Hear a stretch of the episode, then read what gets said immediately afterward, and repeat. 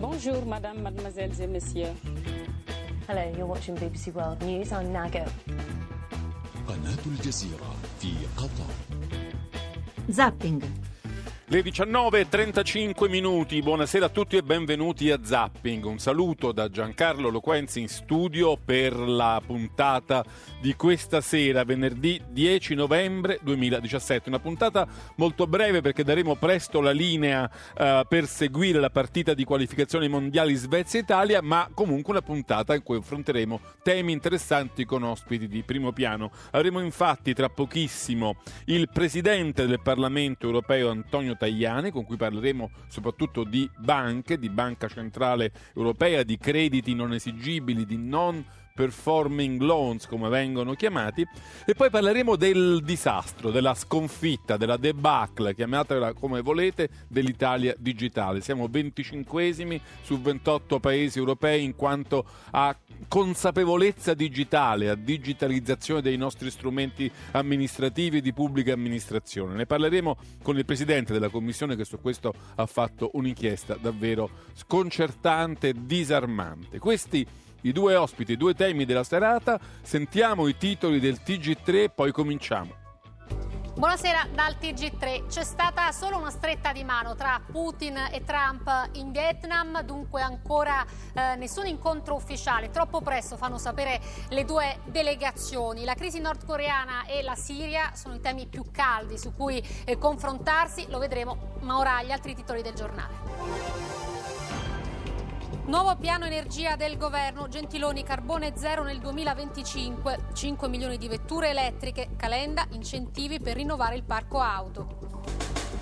Theresa May ha fissato la data della Brexit, la Gran Bretagna uscirà dall'Unione Europea il 29 marzo 2019, tensione al tavolo dei negoziati con la UE. Pasticcio tassa sui rifiuti in molti comuni italiani, tra cui Genova, Cagliari e Milano. Per un errore di calcolo si è pagato il doppio e si apre la questione degli indennizi. Pioggia di emendamenti alla manovra in Commissione Bilancio del Senato, dalle tasse sui tabacchi destinate ai farmaci oncologici al fondo di risarcimento per le banche venete. Sciopero dei trasporti dei sindacati di base, disagi a Roma, Napoli, Bologna e Torino per lo stop di metropolitane e treni locali, a Venezia vaporetti fermi, bus regolari a Milano. Presidio di solidarietà di giornalisti davanti alla palestra di Ostia, luogo del pestaggio. Domani interrogatorio di spada, martedì al municipio, comitato per la sicurezza in vista del ballottaggio. Le 19.38 minuti, questi erano i titoli del TG3, voi siete tornati all'ascolto di Zapping 335 699 2949, il, numeri, il numero per gli sms e Whatsapp se volete intervenire in diretta assieme al Presidente del Parlamento europeo Antonio Tajani. Buonasera Presidente, benvenuto a Zapping. Buonasera, buonasera a tutti gli ascoltatori.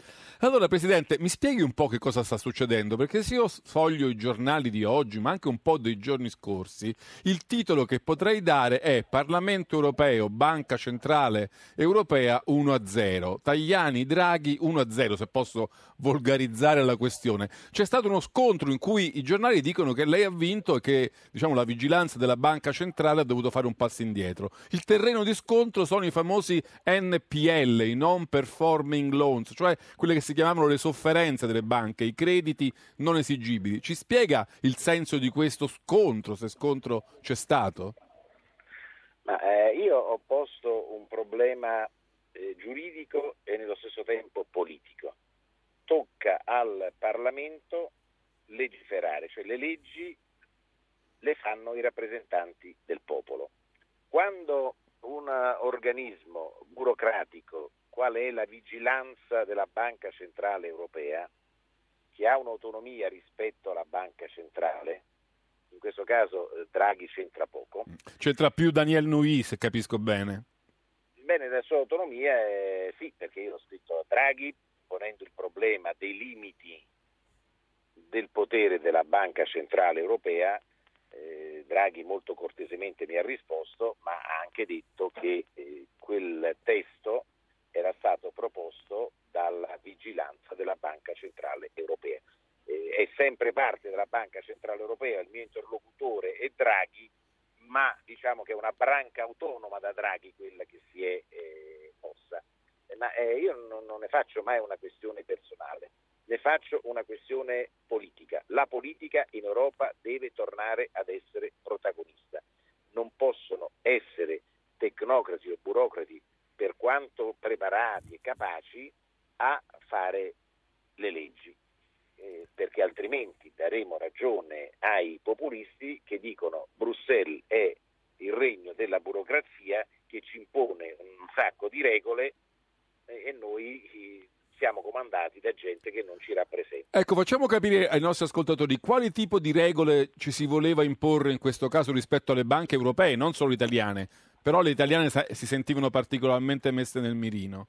La proposta della vigilanza della Banca Centrale Europea era quella di avere regole per tutte le banche molto severe, nel senso che dovevano essere messe quanto prima delle garanzie da parte delle banche per proteggere questi crediti che erano difficilmente esigibili. Degli accantonamenti, cioè parte dei loro patrimoni devono essere esatto. accantonati a garanzia di ciò che non potevano più eh, aver restituito. Rapidi, con, con, eh, con eh, eh, interventi finanziari importanti, cosa che avrebbe prodotto eh, una riduzione della possibilità di erogare prestiti alle imprese e ai cittadini. Da qui la reazione negativa della Confindustria italiana e della Confindustria tedesca. Eh, questo era il contenuto. Io perché mi sono opposto? Perché la vigilanza della Banca Centrale Europea può controllare le banche, può dire ad una banca quello che deve fare, ma non può decidere una regola che vale per tutte le banche perché questa regola diventa una legge, non è un intervento di vigilanza su una banca, è una norma eh, che vale per tutti e questo eh, non lo può fare. Oggi la Commissione europea ha dato ragione al Parlamento europeo perché ha avviato la procedura per iniziare eh, un processo legislativo che regoli, che regoli fenomeno dei non performing loan. Quindi la sua obiezione non è tanto nel merito, quanto è una, diciamo, un conflitto di competenze, se così si può dire. Assolutamente sì, perché non può essere la burocrazia a fare le leggi, tocca alla politica, il potere legislativo è del Parlamento. Faccio un esempio che mi riguarda. Io da giovane ho partecipato a un concorso per diventare ufficiale di complemento dell'aeronautica militare. Bene, l'ho vinto sapendo bene che il mio obiettivo era quello di fare l'ufficiale dell'aeronautica, non il ministro della difesa. Quando mi sono candidato al Parlamento europeo eh, potevo pensare anche di, di avere un sogno di diventare ministro della difesa. Questa è la differenza. Ho vinto un concorso per fare l'ufficiale dell'aeronautica. Mi sono candidato all'elezione per avere delle responsabilità politiche. Perché... Cioè, per fare quello ci vogliono i voti, non basta un concorso. Esatto. Perché? Ma perché questo? Non è una questione di, di persona, è questione di potere che è nelle mani del popolo. È il popolo che ha il potere di fare le leggi. Aspetti Presidente, però cerchiamo, attraverso i suoi rappresentanti. cerchiamo di coinvolgere i nostri ascoltatori in questo tema che sembra essere molto diciamo, tecnico e sul filo diciamo, della dottrina. No, perché, tecnico, perché, ci deve interessare la sorte delle banche e delle loro sofferenze? Come ci riguarda come cittadini? Ci riguarda perché eh, le banche sono uh, coloro che erogano prestiti ai cittadini e raccolgono risparmi. Se una famiglia deve comprare una casa, eh, 9 volte su 10 chiede un mutuo. Se un'azienda deve comprare un trattore, un capannone, fa la stessa cosa. Qualsiasi cosa, certo. Eh, un, un giovane che vuole avviare una sua attività imprenditoriale chiede un prestito e se le banche non hanno la possibilità di erogarla eh, a tutti, eh, a pagare il prezzo sono i cittadini perché devono essere... Però attenzione Presidente, perché io ho letto un'intervista proprio di Daniel, Daniel Nuyi, che è la responsabile della vigilanza, la quale dice, tra l'altro, guardate che se le banche non prestano soldi alla, all'economia reale, alle imprese, ai cittadini, è proprio perché sono appesantite da questi crediti non esigibili. E quindi il nostro invito a liberarsene il più presto possibile è proprio indirizzato a rimettere in moto il meccanismo del credito? Eh, faccio un esempio. Eh, io sono assolutamente convinto che il problema debba essere risolto, se vogliamo entrare nel merito. Ma è come se io dicessi a mio figlio che non ha studiato neanche una pagina eh, dell'esame di anatomia che deve fare. Bene, dopo domani deve andare a fare l'esame di anatomia. E lui mi dice, caro papà, è vero, io non ho studiato, però in tre giorni non posso fare l'esame di anatomia. Allora gli dico, caro mio, adesso ti metti giorno e notte e l'esame le dai fra un mese. Fra un mese magari l'esame lo può superare. Questo è, è, è, il riassunto. Cioè si può dire alla banca bisogna liberarsi dei crediti, ma devi metterla nella condizione di poterlo fare, senza arrecare un danno perché nel caso dell'esempio dell'esame eh, mio figlio verrebbe bocciato il giorno dopo eh, e quindi l'obiettivo non è farlo bocciare, è fargli imparare l'anatomia. Quindi l'obiettivo non è quello di mettere una regola, è di permettere alle banche di stare in condizioni di salute migliori e di poter raccogliere risparmi, erogare prestiti alle cioè lei dice eh, attenzione agli automatismi perché ogni banca può avere diciamo eh, da primo acchitto lo stesso tipo di problema ma in realtà ognuno lo gestisce in maniera diversa quindi un'accelerazione può danneggiare la stabilità di una banca ma non di un'altra. Esatto, esatto. Quindi una regola erga omnes non, non può essere fatta da chi non ha... a meno che non il sia una legge a meno che non sia una legge farlo. Certo, ma la legge la può fare solo il Parlamento. La proposta, in caso dell'Unione Europea la proposta deve venire dalla Commissione Europea, cosa che ha intenzione di fare, poi il Parlamento e il Consiglio l'approveranno. La vigilanza deve vigilare, può fare un provvedimento per una banca, in questo caso si tratta di attività di vigilanza. Se la sua attività e la- le, le- le regole che dà valgono per tutte e si applicano a tutte, quella è una norma e questo non lo può fare. Ma il problema, ripeto, io sarei intervenuto pure se eh, fosse stato un altro eh, organismo burocratico eh, su un'altra questione. Io rivendico il primato della politica. Perché qui c'è un po' il Perché- sospetto che questo tema agiti soprattutto gli italiani, i parlamentari italiani, Confindustria italiana, No, le no, banche ma non italiane, ma- perché è un no, tema no, che agita- vede l'Italia particolarmente esposta, no? Agita anche la Confindustria tedesca. Ieri al Parlamento europeo tutti i deputati che sono intervenuti hanno difeso la centralità del Parlamento. Io non sono mai entrato nel merito e non voglio entrare nel merito come Presidente del Parlamento. Il mio compito è quello di difendere la centralità del Parlamento, perché se no poi non ci possiamo lamentare se i cittadini votano per i partiti populisti oppure non vanno a votare, perché i cittadini non vogliono essere governati da persone che non li rappresentano, perché non sono state da loro elette. Noi siamo stati eletti, siamo sottoposti al giudizio dei cittadini. Se facciamo delle cattive leggi, i cittadini prendono e ci mandano a casa, giustamente, perché questa è la democrazia. Il burocrate, il funzionario che eh, pensa di poter fare una norma non viene punito da nessuno se fa una cattiva norma e non viene neanche premiato da nessuno se fa una buona norma. Quindi non tocca a lui farlo. Però se la politica è assente, se la politica non si assume il ruolo che le spetta, cioè non fa quello che deve fare, allora sì che abbiamo la burocrazia che avanza. Noi, la burocrazia eh, serve moltissimo. È come, io l'ho detto oggi in un'intervista, la burocrazia è come una bella macchina. Però la bella macchina ha bisogno di un autista che la guidi, di un pilota che la porta a destinazione, sfruttando al meglio tutte le capacità che ha questa macchina. Ma la guida deve essere del pilota. In questo caso il pilota è la politica e la burocrazia deve mettere in pratica quello che la politica decide. Quindi l'ideale avrebbe- sarebbe avere un ottimo pilota e un'ottima macchina, come succede Assolutamente sì. diciamo, nei assolutamente. Ma in grandi... Europa abbiamo, abbiamo una buona burocrazia e la politica però non deve rinunciare al suo ruolo Certo. perché la burocrazia deve fare la burocrazia, dovrebbe essere la burocrazia quella che eh, io non sono un grande fan della lingua inglese perché ritengo che le lingue neolatine abbiano molte più sfumature, però la parola burocrate in inglese è civil servant, è qualcuno che serve i. Questo deve essere. La burocrazia deve servire i cittadini, è più efficace e migliori sono le risposte Certo.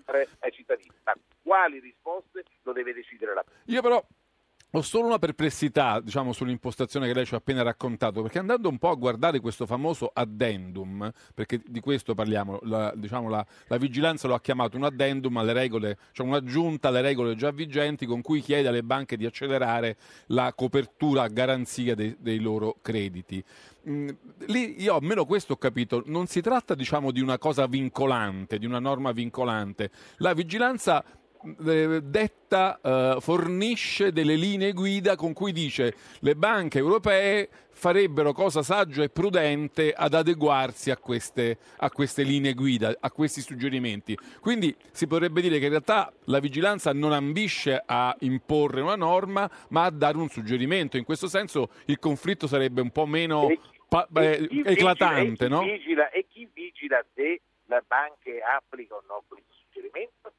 La vigilanza, quindi dà una, una, una, norma, se dà un suggerimento e poi dice controlla se tu hai seguito quel suggerimento, è, è come se avesse dato una legge. Questo è il problema. Il problema è che eh, quando il suggerimento vale erga omnes e chi dà quel suggerimento poi controlla se tu applichi quel suggerimento, vuol dire che quel suggerimento diventa un sì. Questo è, questo è, quello che ha detto il servizio giuridico, il giureconsulto del Parlamento europeo, non è eh, un mio capriccio giuridico, un, eh, una reminiscenza dei miei studi, ahimè, lontani di giurisprudenza. C'è un ascoltatore, Flavio della provincia di Modena. Non so se, Presidente, non so se si è spostato perché ultim, negli ultimi minuti sentite, si sente un po' male la telefonata. Sono in viaggio tra ah. Bergamo e Trento, quindi può essere che ogni tanto viene meno. Sentiamo Flavio della Modena. Buonasera. Buonasera a tutti. Il Presidente Tajani forse mi correggerà, ma io credo che il Parlamento che presiede sia più un organo consultivo che un vero potere legislativo prima premessa. Seconda cosa, eh, mi sembra che noi se non guardiamo le cause rischiamo di diventare paradossali, cioè qui stiamo puntando il dito sui crediti all'economia reale sofferenti senza ricordare che se un'economia reale sta soffrendo è perché c'è stata speculazione e salvataggio degli speculatori. Quindi il problema vero sì, eh, non, non, è toccato, non è affrontato e ci si perde dietro a questi conflitti di competenze. La BCE evidentemente dimostra ancora una volta che preferisce premiare gli speculatori. Grazie Flavio, sentiamo il Presidente Tajani se vuole rispondere. No, eh, mi permetto di correggere, il Parlamento europeo non ha un parere consultivo, il Parlamento europeo è un co-legislatore il processo legislativo in Europa, cioè quello per approvare regolamenti e direttive, si svolge in questa maniera. La Commissione europea fa la proposta, il Parlamento europeo e il Consiglio, cioè gli Stati membri, l'organismo che riunisce gli Stati membri, approvano la legge. Quindi il Parlamento europeo è un co-legislatore a pieno titolo, quindi non, è, eh, non ha parere consultivo. Se avesse avuto solo parere consultivo non avrei fatto eh, questa battaglia per difendere la centralità del legislatore. Quindi è, è il presupposto che non, eh, che non è esatto. Eh, ecco, forse dovremmo comunicare meglio, ecco, far sapere ai cittadini che il Parlamento europeo ha potere legislativo, non ha potere Non è solo un club di belle menti, insomma. Esatto, no, no, siamo dei legislatori a, a tutti gli effetti, a pieno titolo. assumercene responsabilità. Ci sono anche due WhatsApp vocali che abbiamo registrato e che vorrei farle sentire, Presidente. Buonasera, sono Massimiliano da Catanzaro. Ma io vorrei dire a Tagliani, ma quali, quali finanziamenti a imprese, ai piccoli imprenditori? Ma quando mai? Cioè, quando mai una banca a una piccola impresa dà qualcosa?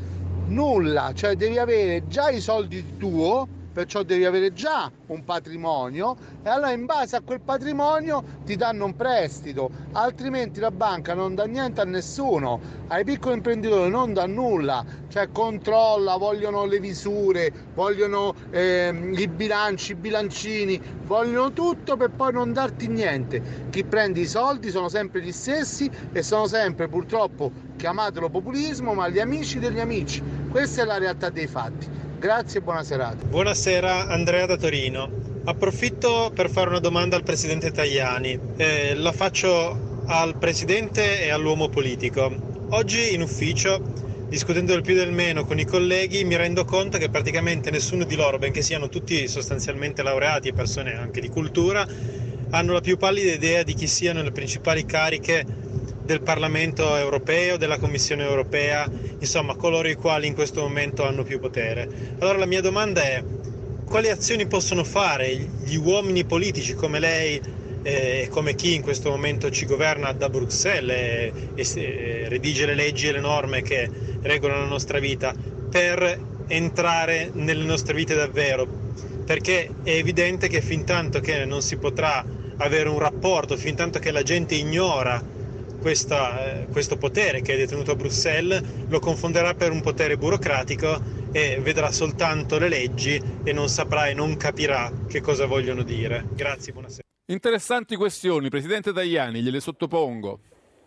Eh, cominciamo dalla seconda. Eh, spiegare meglio eh, come funziona l'istituzione comunitaria dovrebbe essere un compito della scuola ma deve essere anche un compito nostro, cioè fare in modo che i cittadini sappiano meglio cosa facciamo. È un problema anche di miglior comunicazione eh, da parte delle istituzioni comunitarie. Tra l'altro le devo dare merito in questo, Presidente, perché lei si, dire, si concede molto più facilmente alle interviste, quindi a farsi conoscere dai, dall'opinione pubblica italiana e europea di quanto non facciano i suoi colleghi del Consiglio della Commissione, che è molto più difficile poter intervistare, invece sarebbe certo. utile farli conoscere, perché come ci diceva l'ascoltatore, molti non ne conoscono nemmeno il nome e il cognome. Beh, io cerco di, di di rispondere delle mie azioni. No, questo glielo riconosco infatti. Giudicare quelle degli altri, credo che sia mio dovere come Presidente, ma anche come parlamentare, comunicare quello che fa il eh, Parlamento. Dobbiamo eh, raggiungere il maggior numero possibile di cittadini e proprio per migliorare la nostra comunicazione istituzionale eh, ho riunito questa settimana i più importanti youtubers europei per fare in modo di individuare anche gli strumenti eh, utili per informare soprattutto i più giovani, eh, coloro che non seguono la, la, comunicazione istituzionale, che non si collegano con internet, che non seguono i lavori del Parlamento europeo, che per esempio eh, offre la massa trasparenza, si possono seguire eh, via internet tutti i lavori di tutte le commissioni, tutti i giorni conoscere eh, l'attività, eh, lo uso il, lo strumento di zapping per informare il maggior numero possibile di cittadini. Andate a guardare quello che facciamo eh, collegandovi ai siti del Parlamento europeo. Quindi fate uno sforzo anche voi cittadini per informarvi, insomma, questo anche. No, no, ma, anche, ma noi dobbiamo fare di più, eh, dobbiamo aumentare i nostri sforzi, lo sappiamo bene che c'è un problema di comunicazione. Io sono un giornalista di professione, quindi so bene quanto è importante, cerco eh, di inviare il maggior numero possibile di messaggi chiari, comprensibili e utili ai, ai cittadini, però evidentemente è un problema che esiste.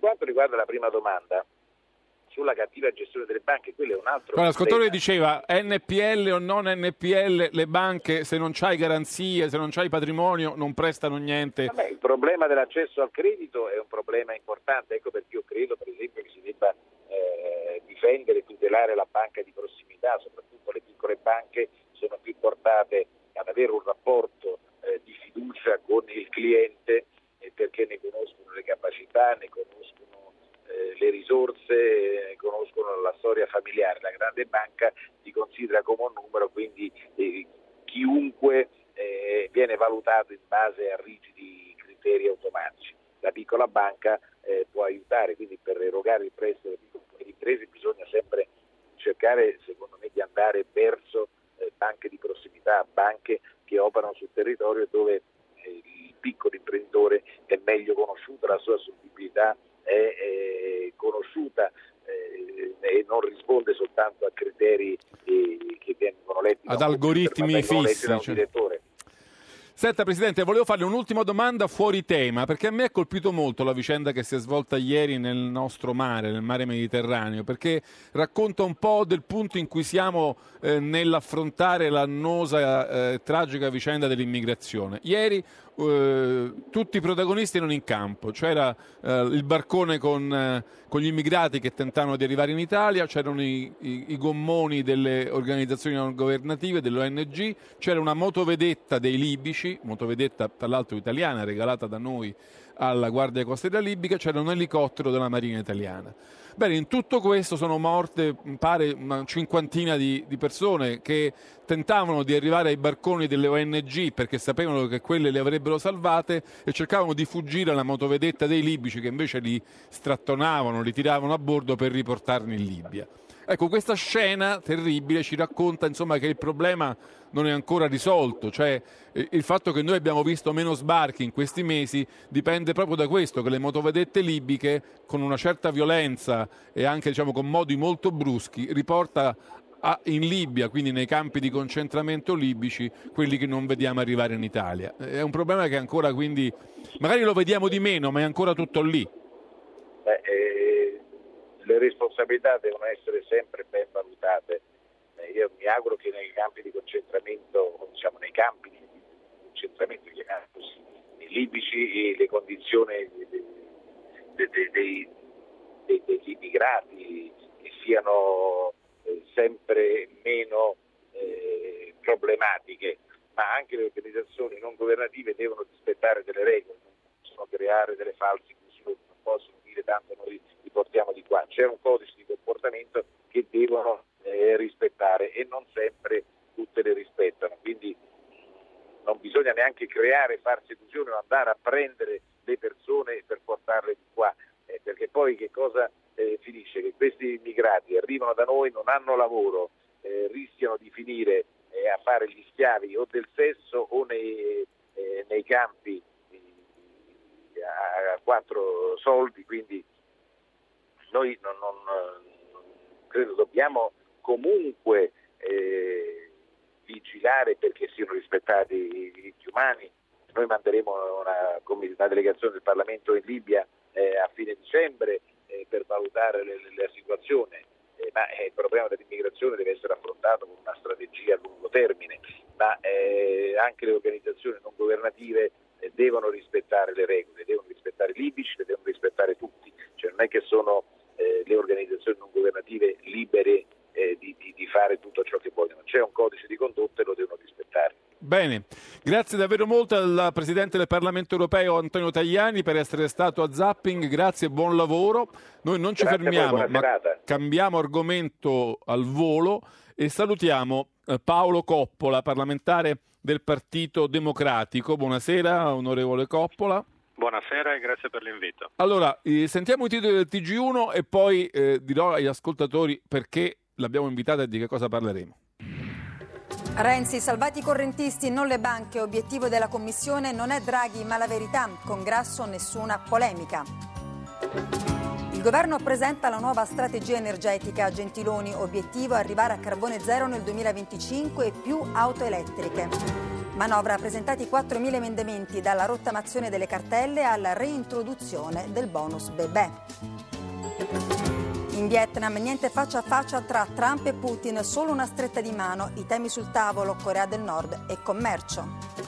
Bene, sono le 20 e 2 minuti, questi erano i titoli del TG1, torniamo adesso a Zapping e ci torniamo con Paolo Coppola che è il presidente della commissione parlamentare di inchiesta sul livello di digitalizzazione e innovazione delle pubbliche amministrazioni, livello che si è scoperto essere disastroso.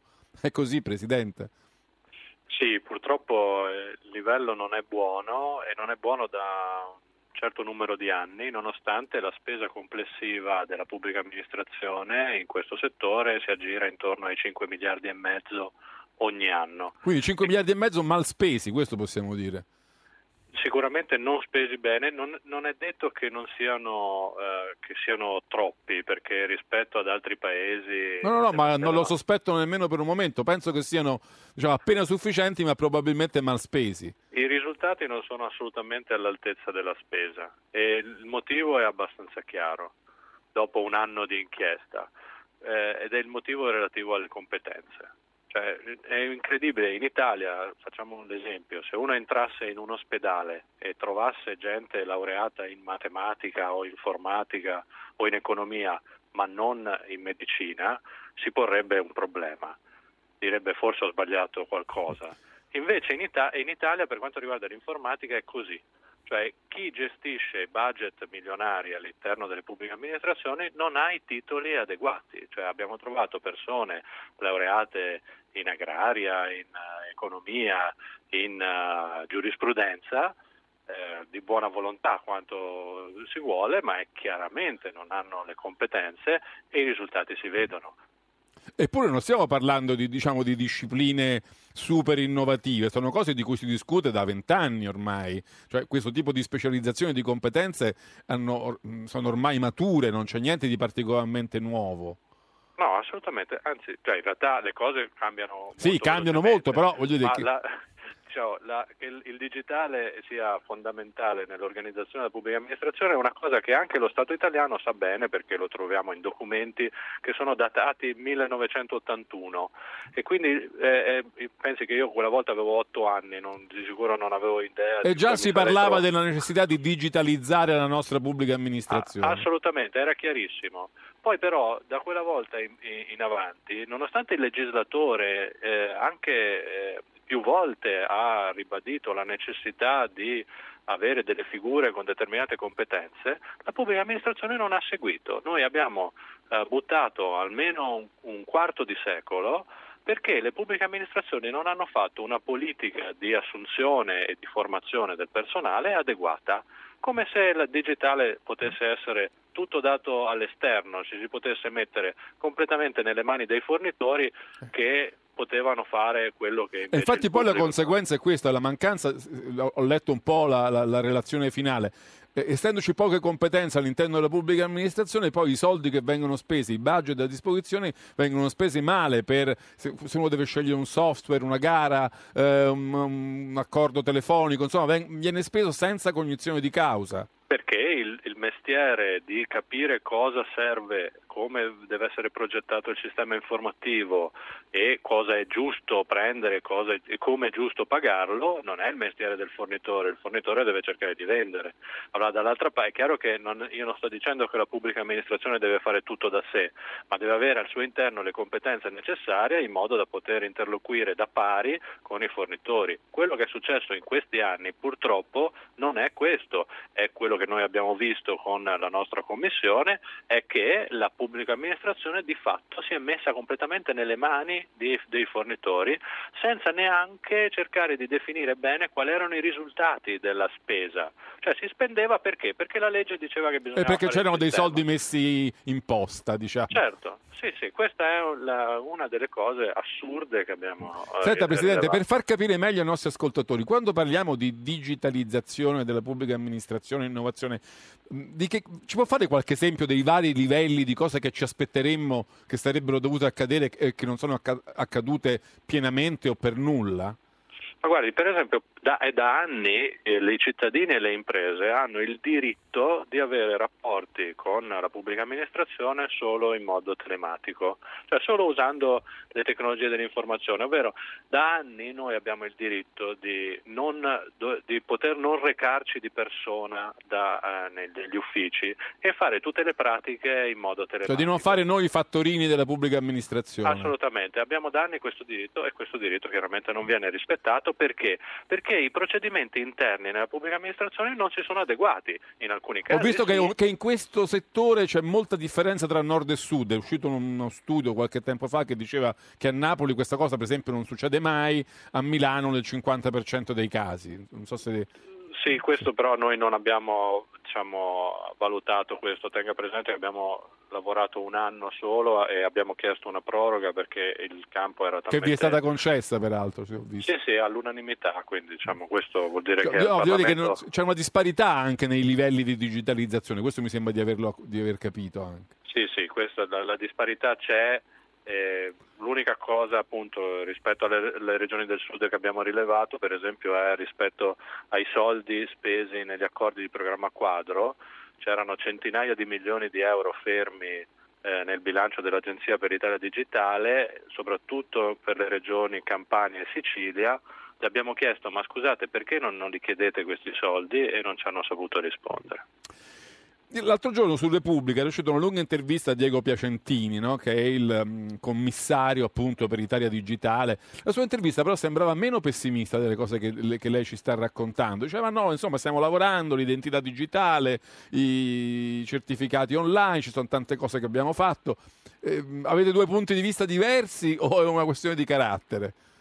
No, guardia- abbiamo guardato in questo anno cose diverse. Allora, Piacentini sicuramente ha portato in Italia delle competenze manageriali di cui il Paese aveva assolutamente bisogno e i progetti che sta portando avanti, l'abbiamo rilevato anche noi, sono progetti che in effetti la pubblica amministrazione sta seguendo. Io, diciamo, come presidente di una commissione d'inchiesta che doveva andare a vedere cos'erano le cose che non funzionavano, mi sono concentrato in, una- in questo anno su, su tutte le cose che non funzionavano appunto. e sono tante, quindi- e ha scoperto e che quindi- sono tante. e ho scoperto che sono tante e quindi chiaramente ho diciamo, una visione un pochettino più pessimistica, ma cioè, però mi rendo conto che ci sono anche cose molto positive, l'abbiamo detto nella, nella nostra relazione. Ma c'è speranza di vedere miglioramenti in tempi brevi o dobbiamo essere rassegnati a aspettare decenni? Allora, c'è speranza solo se finalmente in questo Paese si decide di, eh, che il digitale è strategico veramente e non a parole, perché purtroppo eh, tutti quanti dicono che è strategico, è importante, è importantissimo, poi però nei fatti eh, no, non si è conseguenti. Perché eh, le faccio l'esempio proprio delle competenze, perché poi il, il, digitale è soprattutto una questione paradossalmente di persone, certo. di che persone che devono cambiare, perché le tecnologie ne abbiamo talmente tante e cambiano con una velocità e diventano sempre più potenti che non è quello il problema. Il problema sono le persone. Allora, se io vedo che le pubbliche amministrazioni non fanno un piano relativo alla formazione e all'assunzione di personale con le giuste competenze, da lì deduco che di fatto non ritengono certo. che quelle siano le priorità. Ma così continuiamo a buttare miliardi. Non c'è dubbio. Questo...